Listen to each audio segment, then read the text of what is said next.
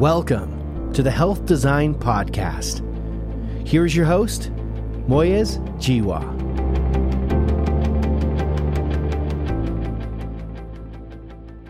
My guest on the podcast today, Jess Daigle, is a pediatrician. We had enormous fun talking about the challenges of postnatal care, but also on what medicine can do to produce better doctors in the years ahead. Here to explore with me all of those questions is Dr. Jess Daigle. Jess, you're very welcome to this call. I'm delighted that we were able to connect, and I'm particularly delighted to be speaking to another doctor, which brings me to the first thing I wanted to explore with you. Why did you do medicine, and then why did you choose to become a pediatrician? Well, thank you so much for having me. To be honest, I've just always felt like it was my calling to be a pediatrician. I've actually always had an interest in children. I used to watch PBS when I was little, and I was always fascinated by like the little shows where they would be exploring little kids and like their development and things they would be doing and like Mr. Rogers' house and all those little shows. I was always fascinated by little people, even though I was young too. And so I thought I was going to do like child psychology. But then I actually read this book by a family who had a preterm infant called The Long Dying of Baby Andrew. And looking back, that was a pretty heavy, heavy book to read um, at a young age. I think I was about 10, 10, 11 years old. But I remember reading it. I just wanted to learn so much about babies in particular. So I think that part was natural to me. I did a lot of babysitting. So I wanted to learn a lot about babies. And I was really intrigued by the story of this family struggling within the healthcare system about the rights of their preterm infant and their rights to make a decision for that family. And so I went and looked up like, well, who takes care of like premature babies? And I came across this website actually called Neonatology on the Web, and it's actually still around today. it makes me feel old saying that, but it's true. And and so uh, you know, on there they actually explore like this is what it takes to become a neonatologist because that's what I found but also, one of my classmates, his mom was a black female neonatologist. And so that was such a big deal to see, you know, someone like that in that position, especially then this would have been like, you know, in the early 90s and things like that too. And so she actually let me come to the hospital and shadow her. And I saw my first little preterm infant and I was like, I'm in love. And so I was like, after that, that I set my course to take care of sick infants. And so that's really like the the backstory is like I think there was just a natural inclination and then pursuing more knowledge around it and some ex- some exposure kind of built that passion inside of me. I want to explore that a little bit more with you because we now live in a society that has smaller families. There's very mm-hmm. little support. We're very mobile. Divorce is common, so single parent families are much more common families where gender is not differentiated, where you have the same sex of both father and a mother, the baby business has become much more complicated, hasn't it, in the last few decades? What does it look like from your perspective? I like what you touched on with regard to like what we're dealing with now. One of the things with me being becoming more passionate about postpartum care is like once I had my own kids, I realized the importance of support and the lack thereof. I saw like its impact real time. I had a loss when I was a resident in my first year. I carried my first child at 20 weeks. And then I got pregnant again and going into my second year, and my son was preterm at 31 weeks. And that was, I was, you know, just getting towards the end of my pediatrics residency. And that for me solidified what parents deal with. Is one thing to um, be on the educational side of things and be able to say, hey, this is what you should be doing, and this is what this looks like, and this is what we expect. And then once you have kids, you realize, oh, yeah, it's easy to say, but what your life really looks like is very different, you know? And so I always say, you know, exposure and experience needs to be paired with education. for sure, you know, to really have the impact. Um, but to really answer your question, it's it's really you know, with so much things like, that are layered now and being discussed, like maternal mortality, especially in Black women, and infant mortality and rates going up, It's really that we need to look at the details of what we've already always known about how we provide healthcare, how we support people in our nation, just period, the, our citizens. What are we doing to make people's lives better? And it impacts everywhere, and, and healthcare and medicine in our lives is one of the most vulnerable. You know, your health, I always say your health and your wealth are like the two things, like, you know, and even more so your health, because you can be wealthy, but if you're not healthy and you're, you know, you're not really able to live this life the best you can, like, what does it matter? All the money you have. And so the the families do look different, but the issues are the same in terms of the support is needed. And we really have to take stock of what it is that we're doing, what's really happening in families, in the homes, and how we can best provide that support. And, you know, I've started on this journey that I've been on, I've started to look into what other countries are doing, especially with regard to maternal care and infant care, because it's uh, interesting. If I hadn't been in this work, I don't think I, I think I would have uh, naively assumed the U.S. was just at the forefront of everything, right? like we're just the greatest and the best at everything, but the numbers don't point that way. And I would have argued, probably argued somebody down about that just because that's the perception that is out there. You know, the US is this and we got this going on and this and that, but it's really a lot of areas that we need to be improved on and, and healthcare and infant care and maternal care is, is, is definitely one of those major areas. I want to talk a little bit about the fourth tri what you call the fourth trimester. When the rubber hits the road and you bring that little person home, it has a huge impact on your life, particularly these days in the context of all that we've talked about. Employment law has changed, our ability to earn has, to, to some extent, been compromised. We don't seem to have the same job from week to week. And partnerships are quite different. Marriage is less common. The stable yeah. unit is not common. And yeah. mom or dad are not around to support with the grandchild. There are major challenges, aren't there?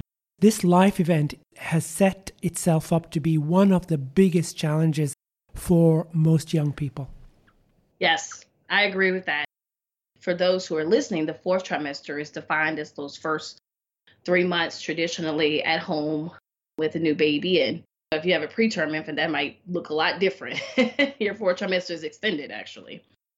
But you're right in that I talk, I do a postpartum planning workshop because of this, because I would see people put so much impact on developing like birth plans and and the baby showers with all the things but not realizing that like there's so much more practical things that need to be put in place in terms of what is it going what do you need to make your life that much more easier and and much more supportive? You're right people are having babies more in isolation. There's more in vitro fertilization so there are moms women that are just doing it that way and without even a partner, a like designated partner, even. And like clubs and groups, even for that. Like one of my friends is part of that. I didn't even know something like that even existed. And you're right. Like even when I had my kids, I was away in residency. My family was in Louisiana. I was in Georgia. So you're trying to call on. I had resident co-residents would come and watch my baby on the days they were off. So if we were flopping our shift, they would come and help me out with my son watching while I go around and stuff. It makes it so much harder because you don't have that village. Like when they say it takes a village to raise a child, it is so true. Like that is not like a cliche statement. It is necessary. Like you need people to rally around you because a mom is already going through so much physical change and then the hormones i used to um, before i had kids you know you used to say all those hormonal changes in women that's really biological we throw a lot of terms out there, but they really are based in reality of, of what somebody is physically going through. And rates like things like postpartum depression, anxiety, and suicide on high. And I really think it has been impacted by the lack of support. You might go see the pediatrician and then you're rushed They like they make sure the baby look okay, relatively okay. They kind of do a quick, "How you doing, mom?" But no one's really sitting there to wait for your answer and to say, "Have you been able to take a shower today? Did you go outside? Did somebody helping you with food? What was the last thought you had? Or how are you dealing with thoughts of I wish that I was back without a kid all these things that people don't talk about and then they feel guilty about it because they think nobody else is thinking it. And it's like, no, everybody has thought it at some point, like, whoa, life was different before I had kids for sure. and so I love to post those kinds of little comments and reels on my Instagram because I want people to know they are not alone. And so it's really the support looks different. You're right, the family unit looks different. And it has had an impact more negative than positive because of this, because you do need the village. And I, I, try to now come up with some creative ways, but not be naive to the fact that everybody does not have the same resources. And and that does matter. You can say, hey, rally up people, but the reality is some mom is gonna be just her and that baby. And she's you know in some town and she might only know the people that she worked with the year prior. It's really hard out here for a lot of these families. Jess, what does that now look like? I'm of the age where my kids are long gone. How are they going to cope in a world that is so fractured and where partners may be more likely to be going to work, where you've got to really work very hard to earn the income? You need that support, that village support, which isn't going to be around. You're relying on a neighbor that you don't really know particularly well to support yeah. you. What does it look like from your side when you are advising people? What's the sense you're getting of this? I think that I've been trying to get more on the front end of it because of that. Because by the time I've seen them, to be fair, like they're already having the baby, you're really kind of a little bit late. So it's almost like you have to be more intentional around having your kids and meaning like like I used to tell people there's really no perfect time to have a child, especially if you're a driven individual. You always have something on else. Life, there's always something else you could be doing. Building another business or moving here or starting this thing or whatever. So you have to be intentional. And if I were advising someone now, I would say, really think about the cost of living. Think about what things do cost, and not even just cost of living like your physical place, but like supplies.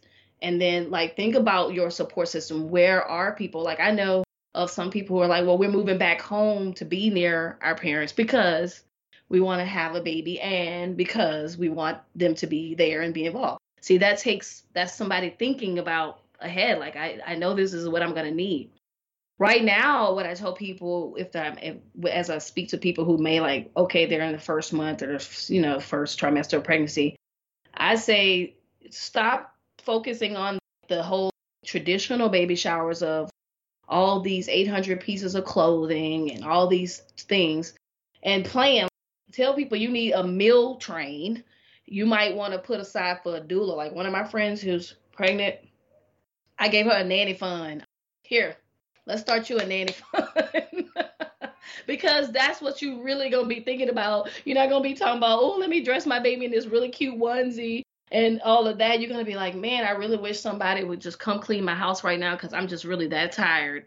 And or can they just put a load of laundry in or and you know, and for me, I even saw the difference of that. Like I was more intentional about that when I had my daughter. Like, because again, I had the experience of having my preterm son and being at home and being like, what in the world?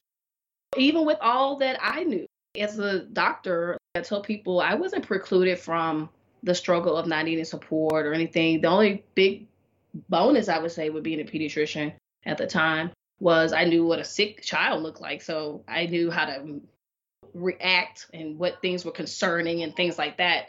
Which all that also adds a layer of stress too, not knowing that, wondering is your baby okay all the time stressful. It is. So I try to tell people to be more intentional about what are the things that they will need. Like, look at your life now. What is it that you're used to doing? Okay, this is when you're doing laundry. This is what you're doing with your clothes. This is your groceries. Now, think about having a baby added into that. How can you still seamlessly supply those needs for yourself now having to add that baby in where it makes your life just that much more smoother because life does not stop just because you have a child. It's layered on top of that. The Journal of Health Design, fostering collaboration, amplifying the voice of health advocates, growing a network to improve outcomes in healthcare.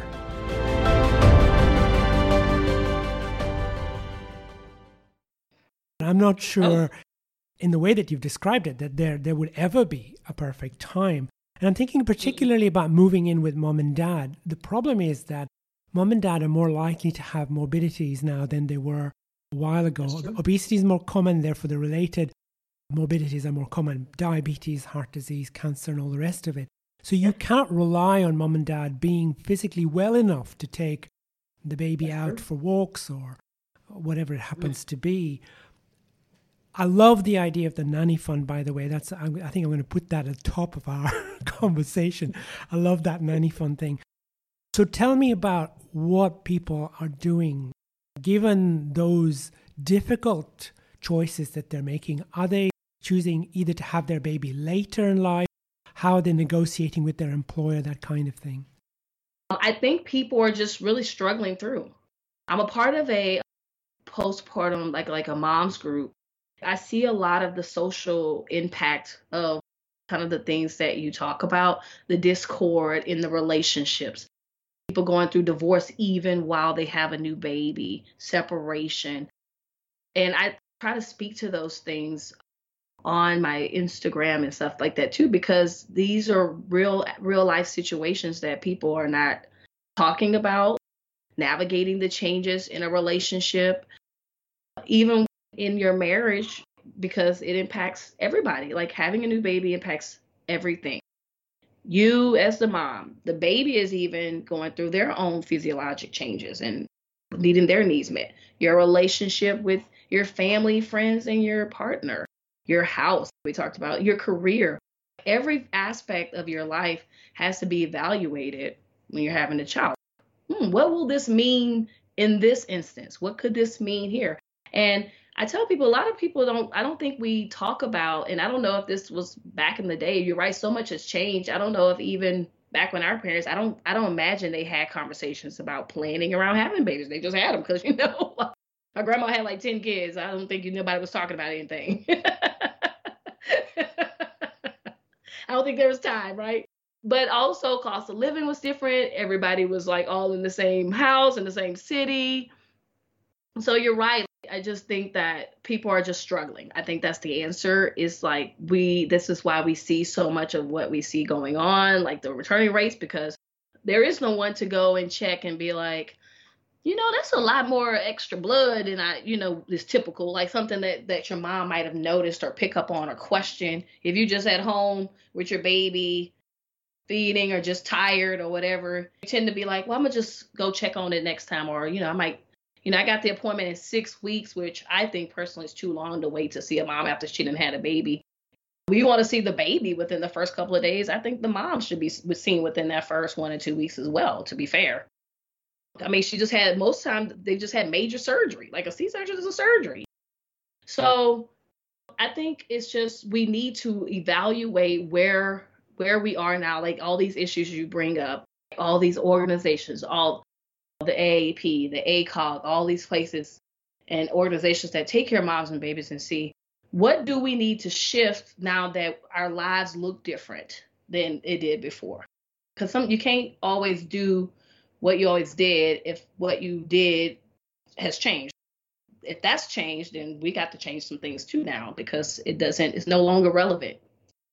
Now I asked that question for a specific reason, and the reason is this that it has been shown that doctors know less and less about their patients. I'm talking about family doctors, and I am a family doctor. We know less and less about our patients because we don't do home visits, we don't follow people up from birth to death, we don't provide 24 hour care.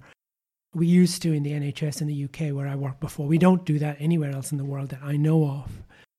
Yeah, and the reason that this is important is when you see a young woman who has had a baby you have got to be alert to some of these issues to understand yeah. why she's coming with whatever the problem happens to be, whether it's a symptom or whether it's a psychological stress or whatever it happens to be. And that is why I think it's important to frame the issue of having a baby in 2023 in the way that we've done. Thoughts on that?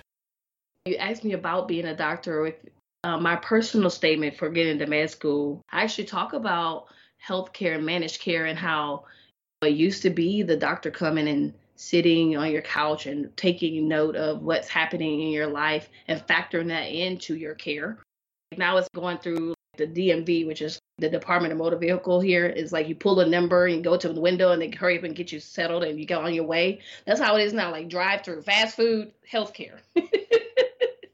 and that's what we're dealing with. You're so right about that. And that's why I started my mom and me MD to to start to go to the home because that's why I always liked working in the hospital to be fair because when I was a resident I used to always get in trouble for taking a long time in the clinic.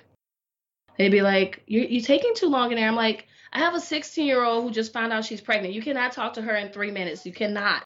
There, this is layers to She's talking about hurting herself. The you know, she's not with the boyfriend anymore. Like all of this matters cannot isolate one part of a person's life. All of it factors into the decisions they make about themselves, their care, all of it. And so that's why I went to the hospital because, you know, in the hospital, if I want to sit on the bed and be like, all right, so tell me what's going on and what's happening at your house or what's what it's gonna look like when you go home and who's there. Like I'm nosy like that. I'm like, I'll ask him if I don't see the dad. I'm like, so is the dad gonna be involved at all? Like I ask that because I'm curious. Like, what? How are they going to survive this time in their lives? Like, who is to be there at the house with you when you leave the hospital? Like, I ask these questions. And so when I thought about like, how, well, other people, they go to the home, uh, therapists, like occupation, you can get therapy at home. Adults medicine has some home health. I was like, why aren't we doing this in the maternal space? And then I found a neonatologist in Colorado who had started, and I was so inspired because I thought about doing like a home health thing where you go to the home. But I was like, I don't see anybody doing that. You know, you think your ideas are crazy. like it makes sense, but you're like, is anybody doing that? Like, how is that? How could that get covered? Or, you know, because I mean, I went into healthcare for the passion of it, but I do have to be realistic. Like, I do have to make some money to live. so, you know, trying to balance the passion, but the real the reality of the world that we're in, and, and the payer models, and what's important to insurance companies, and all that stuff, right? you know that's not the stuff they teach you when you decide you want to be a doctor you know you think i want to help people and then you get into to it and you're like i don't know if i'm helping anybody you know so we really do need to to go back to that model of really understanding the social impact like when they say the social determinants of health that is so true because your social environment does impact your health what the type of food you have access to your environment the air we were even breathing. All we're we're learning so much about things that we kind of took for granted that now we're finding out things that lead to cancer that we thought were fine. You know, it's so much that we're learning. And so it can't be just about learning. It needs to be now that we've learned this, what do we do with this information? I was in an interview with a lady yesterday, and she was talking about we keep just talking about the rates of things. What are we doing to change the rates that we keep pointing out. We're going to go the next five years, keep talking about maternal mortality and look back and, yeah, we've been dealing with this for 20 years. Yeah, so why haven't we changed anything? and it could be simple stuff like having someone go home. They say success leaves clues. So if other countries have the countries that have these lower rates, we need to be studying them what are they doing? Because they can't be they're they're human too. They can't be too different. You know, the experiences they can't be that different. But it's just that uh, there's just no interest. I just think the problem is true lack of care. You know, I actually want to give a TED talk on this because I just think this is a problem in this world. Like people just don't care about the right things anymore. I want to ask you another question that's related, and that is that I'm in the business of training doctors for the future.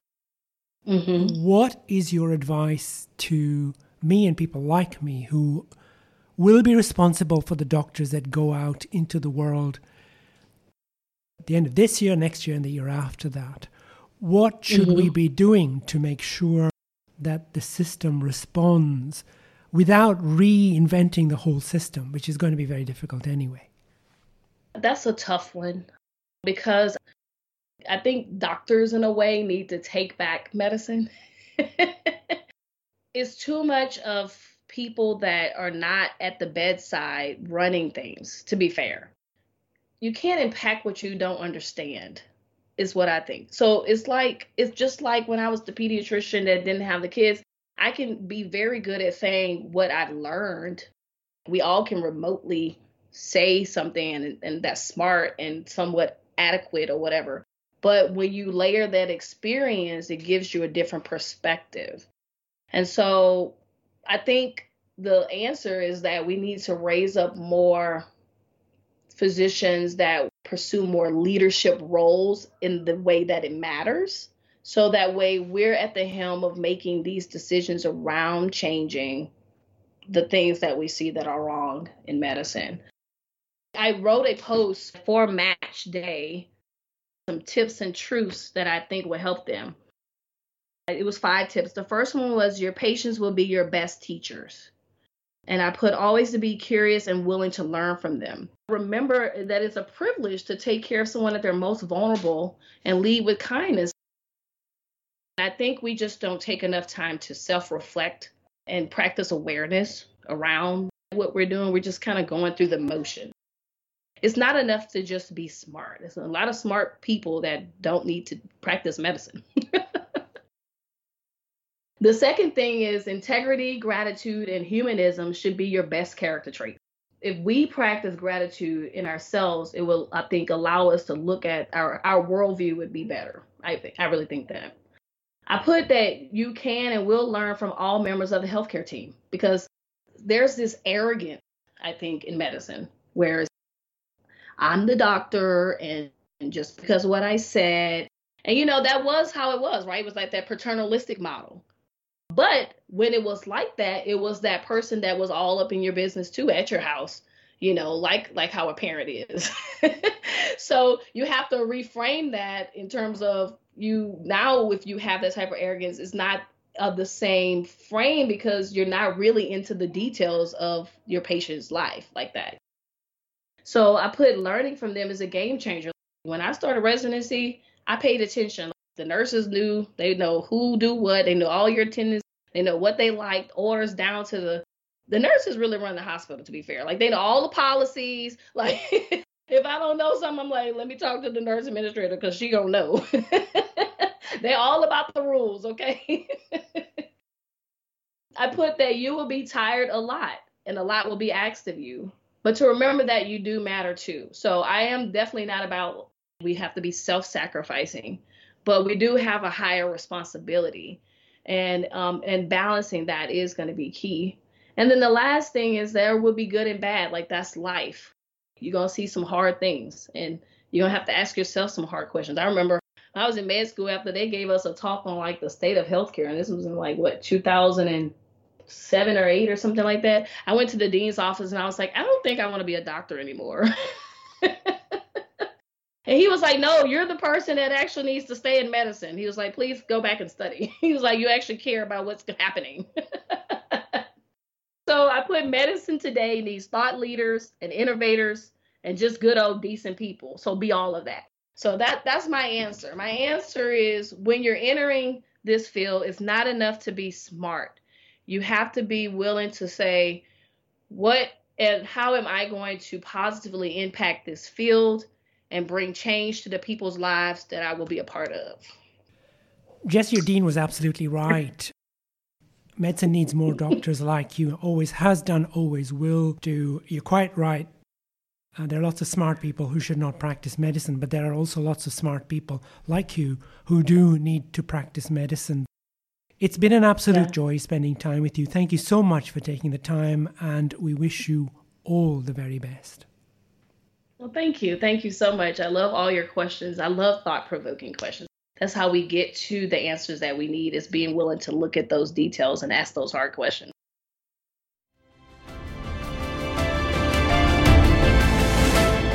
The Health Design Podcast serving patient and physician advocates. Visit us at journalofhealthdesign.com.